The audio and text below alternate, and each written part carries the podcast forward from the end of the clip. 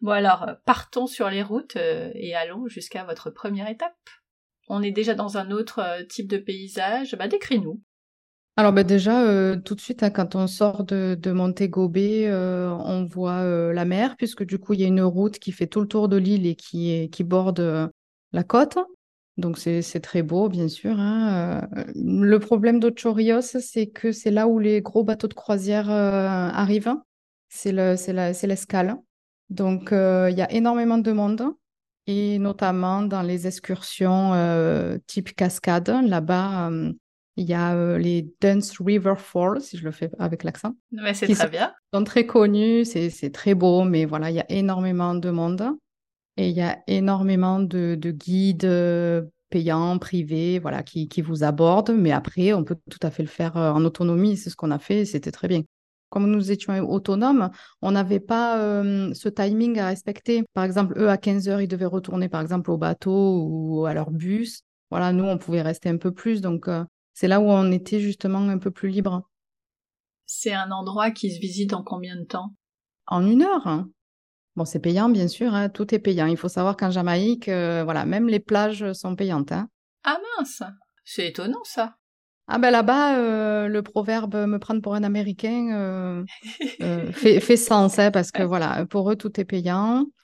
Ils font énormément les pourboires, les, les tips. Donc voilà, c'est vrai que c'est une destination un peu, un peu chère de, point, de ce point de vue-là. On ne peut pas faire grand-chose gratuitement. À Ocho Rios, à part ces cascades, vous avez fait quoi? Bah, Ocho Rios, après, il y a la plage. Hein. Et du coup, nous étions dans un, un, très joli hôtel qui avait une descente sur la mer. Euh, voilà, euh, et on a repris la route, il me semble, deux jours après.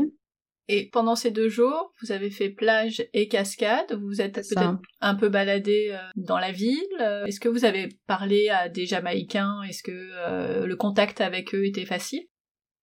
Oui, oui, le contact est très facile. Bon, du coup, ils parlent, ils parlent anglais, mais ils ont un accent, bien sûr. Hein. Ils ont l'accent de là-bas, donc euh, ils, ils, mâchent un peu les mots. Donc déjà qu'on n'est pas super à l'aise, nous, avec l'anglais. Euh, et pour se faire comprendre avec l'accent euh, marseillais, c'était magnifique. Oui, mais on se débrouille. Hein. Voilà, on arrive quand même à se débrouiller. maintenant, il y a Internet, donc tout va bien. Mais, mais non, ils sont super, ils sont super sympas, ils sont super accueillants, ils adorent les enfants, ils s'extasient devant eux. Ils vont toujours avoir une petite attention pour les enfants au restaurant. Non, vraiment, vraiment top. Et tu as parlé de restaurant, vous avez commencé oui. à, à, manger un peu euh, les spécialités du coin? Ouais, les spécialités locales, ouais. Alors, c'est quoi les spécialités locales? Alors, les spécialités locales, il euh, y en a plusieurs. Ils sont spécialistes du barbecue, euh, et notamment avec le poulet. Ok. Ils accompagnent souvent la viande de, de, riz qui a été cuit dans euh, du lait de coco mmh. et ils ajoutent, euh, ils ajoutent des haricots rouges. Autre chose, il y avait euh, beaucoup de plats euh, épicés, mais euh, dans la friture, dans la panure. Ils épiçaient directement la panure. Donc c'est vrai que c'était très frit, le poulet frit, voilà, les ailes de poulet, les... Enfin, ils, font, ils font beaucoup de friture. Et euh, j'imagine que vous aviez plein de fruits exotiques euh, pour finir ce repas euh, frit. mmh, oui, c'est ça. ils ont pas mal de, bananiers, donc beaucoup de bananes, de mangues, de pastèques et des petits melons verts, il me semble aussi. Ils ont aussi une spécialité, alors je ne sais pas comment on le dit, hein, ça s'appelle, là-bas ils disaient des akis. En fait, c'est un fruit donc, qui est dans les arbres et qui ressemble à des œufs brouillés une fois que c'est cuisiné. Donc, en fait, ils le mangent au, au petit déjeuner. C'est assez étonnant, c'est très très bon. Mais euh, ça a l'aspect visuellement d'œuf brouillé, mais ça n'a pas le goût. Étonnant. Ouais. voilà, et puis des patates douces, du, du poisson, du poisson mariné. Vous avez bien mangé Oui, on a super bien mangé. Mais par contre, les restaurants sont très, très, très, très longs. Donc, avec les enfants, il faut vraiment prévoir à l'avance. Euh, parce qu'on est allé jusqu'à des 2 heures, 2 heures et demie d'attente. Hein.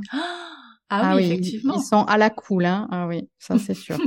Un peu trop. Enfin voilà, si les enfants, enfin, voilà, quand on sait que les enfants ont faim, euh, voilà, vers 13 heures, euh, il faut commencer, euh, il faut commencer tôt, ouais. Ah oui, parce que 2 heures, 2 heures et demie, c'est waouh. Oui, c'est pas mal, ouais, ouais. Ou alors choisir vraiment un restaurant qui est pied dans l'eau ou enfin avec une activité, quoi. Pour pas avoir l'impression d'attendre. C'est ça. Donc en fait, cette étape-là, vous vous êtes adapté euh, au décalage horaire, vous avez pu reprendre des forces pour euh, continuer la route ensuite. Oui, ça va. Euh, c'était en hiver, donc il me semble qu'on avait 6 heures de moins que la France. Bon, après, les enfants se sont levés plus tôt le lendemain et puis après, c'était terminé. On s'était mis, on s'était recalé.